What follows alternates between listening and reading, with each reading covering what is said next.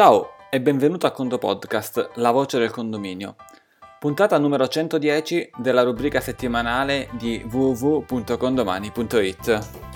Oggi facciamo una piccola introduzione su un argomento fiscale, su una scadenza, ma poi successivamente abbiamo un'intervista che consiglio di seguire con molta attenzione all'architetto Emiliano Marino. Per quanto riguarda l'argomento fiscale, c'è la scadenza del settecentosettanta che si avvicina.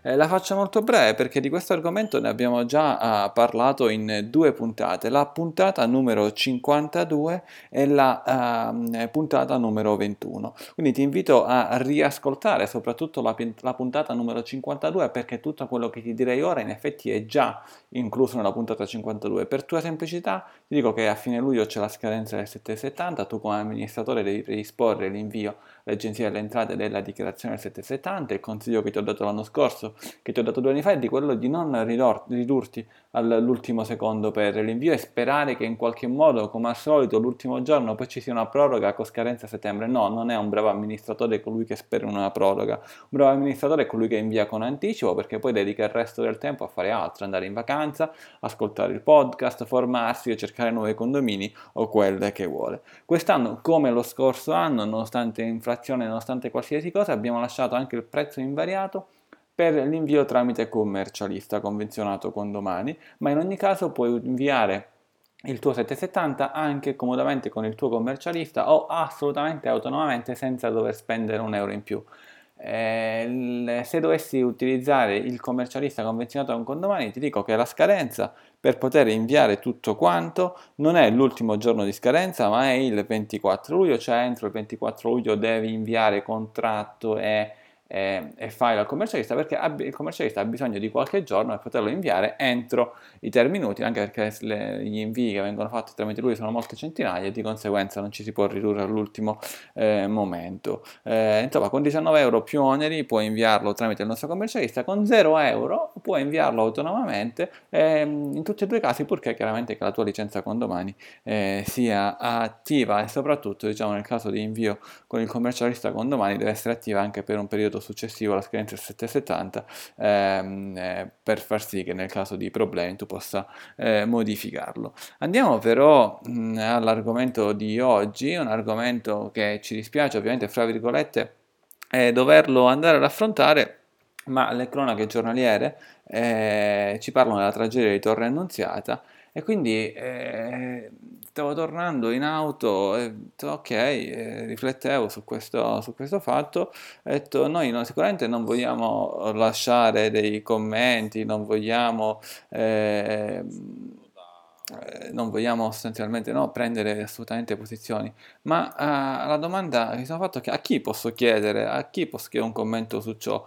Eh, mi è venuto in mente sicuramente l'architetto Emiliano Marino, a cui chiedo, e qui con me, eh, soprattutto il lavoro dell'amministratore di condominio, cioè da architetto, eh, da te che ti occupi di pratiche edilizia, cosa ti senti dire? Ovviamente, ripeto, il nostro punto di vista è quello di non andare a dialogare del caso specifico, non compete a noi, quindi a te Emiliano Marino faccio Eh, questa domanda.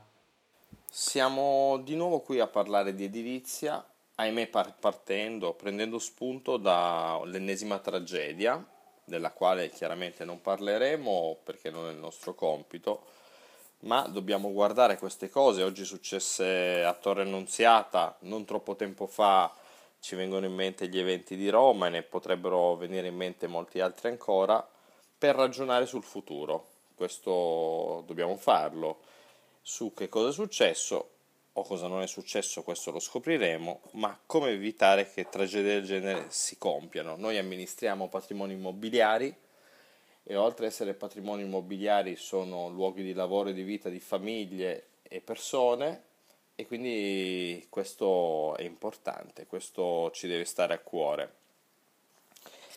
Partiamo dall'inizio. Chi ristruttura deve informare l'amministratore, lo dice il codice civile, lo sappiamo bene, non sempre viene fatto e invece va fatto, invece va alimentato un rapporto sano e costante con i nostri condomini. Condomani da questo punto di vista è uno strumento eccezionale, perché chi decide di ristrutturare informi l'amministratore. Dopodiché chi decide di ristrutturare deve sapere che se ha necessità e ha intenzione di fare modifiche di tipo strutturale, e beh, quelle vanno analizzate e approvate dall'assemblea. E qui dobbiamo parlare delle pratiche edilizie. Abbiamo avuto il piacere di approfondire il tema durante il Conto Meeting dell'Aquila, toccando in modo abbastanza completo quali sono le tante possibilità per una pratica edilizia eh, su un immobile, sempre dal punto di vista dell'amministratore.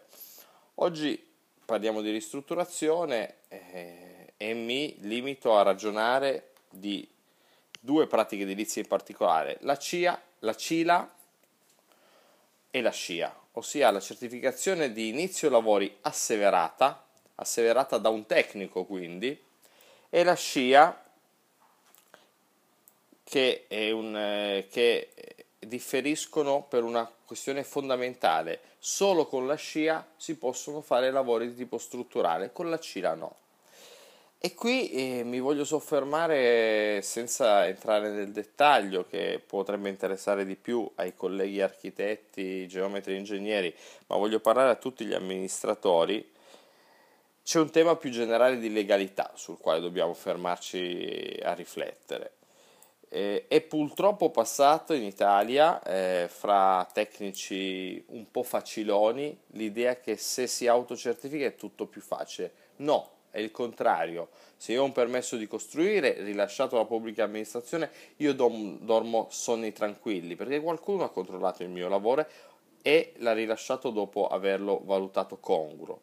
Se io sto facendo una SCIA e una CILA, ossia oggi la presento e domani apro il cantiere e io sto asseverando di rispettare tutte le norme, dopo f- aver fatto gli i necessari controlli da tutti i punti di vista, anche strutturale, mi sto prendendo un'enorme responsabilità, e se prendo questa responsabilità alla leggera, e beh, può succedere qualcosa di tremendo, e qualcosa di tremendo è successo eh, pochi mesi fa a Roma, eh, sul Lungo Tevere è successo quello che è successo, perché c'erano dei carichi strutturali non ben valutati.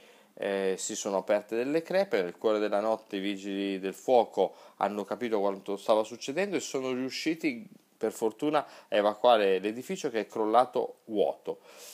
A Torre Annunziata non sappiamo cosa è successo, ma l'edificio purtroppo è crollato con le persone che ci stavano dentro. Non voglio dire che questo è il caso, voglio dire che eh, dobbiamo riprendere il polso della situazione, il gusto del passo di un passo alla volta, il, il fatto che la normativa sia semplificata e ci, ci porti ad aprire subito il cantiere è una cosa santa. Questo non vuol dire che noi non dobbiamo fare tutta la nostra parte. Concludo il ragionamento dicendo che poi è importante anche come si appaltano questi lavori.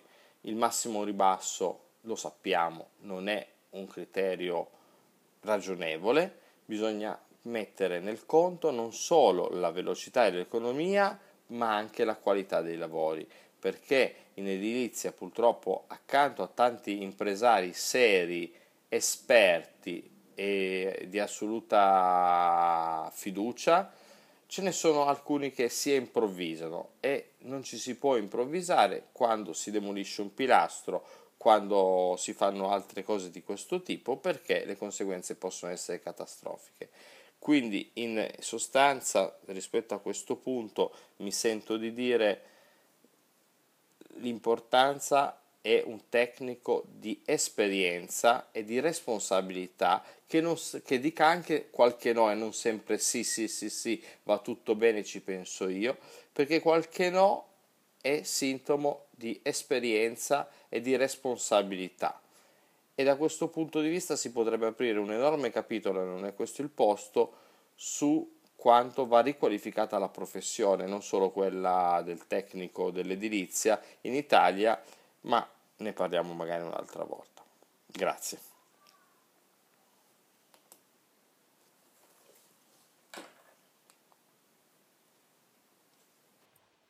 Eh, di la verità però, Emiliano, oh, fin qui hai eh, ragionato e parlato da architetto Emiliano Mar- Marino, eh, però ora ti chiedo effettivamente da amministratore di condominio eh, cosa ti senti di suggerire?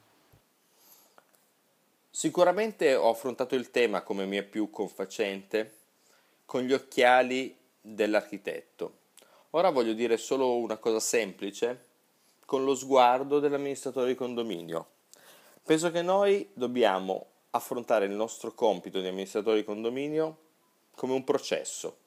Dobbiamo guardare agli immobili come organismi e dobbiamo porci le loro esigenze, non solo l'esigenza principe che è quella di conservarne il valore, la funzionalità e se possibile aumentarli nel tempo, ma capirne ogni aspetto, partendo da quelli strutturali. E da questo punto di vista magari facendoci aiutare da tecnici specializzati e preparati e spiegando questa necessità ai nostri condomini. Da questo punto di vista l'auspicio è che le norme ci aiutino, al momento questo non accade, però nulla vieta di fare come si fa quando si approccia alla sicurezza di cantiere e alla fine di un'opera si rilascia un, fa- un fascicolo del fabbricato. Avere un fascicolo del fabbricato che tratti del fabbricato gli aspetti strutturali, gli aspetti impiantistici e lo scomponga in elementi essenziali, dai serramenti alle coperture, e in questo modo mettersi in un'idea di manutenzione da programmare, non di affront- da affrontare quando è diventata emergenza, e penso che non solo ci aiuti a lavorare meglio, ma possa rendere consapevoli gli abitanti di quell'immobile, i condomini appunto, delle esigenze effettive, di quale sono effettivamente prioritarie e della necessità di programmare, perché una buona programmazione non solo rende economico ogni intervento, ma ne rende comprensibile e sostenibile l'attuazione. Grazie e buon lavoro a tutti. Grazie Emiliano.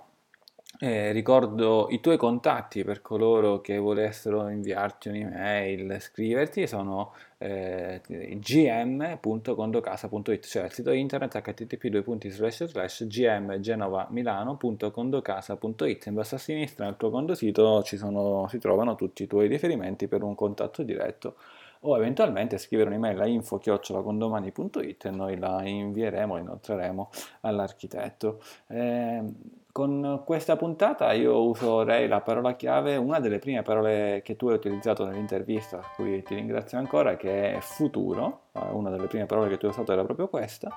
E quindi chiedo a te, amministratore, di rispondere a questo Conto Podcast con la parola chiave futuro, seguita da, una, da un numero, da uno a cinque, per farci capire quanto eh, ti è piaciuta la puntata. uno non ti è piaciuta, cinque ti è piaciuto tanto e i numeri di medi, eh, diciamo, per un valore medio. Con il Conto Podcast è tutto, un caro saluto dall'ingegnere Antonio Bevacqua.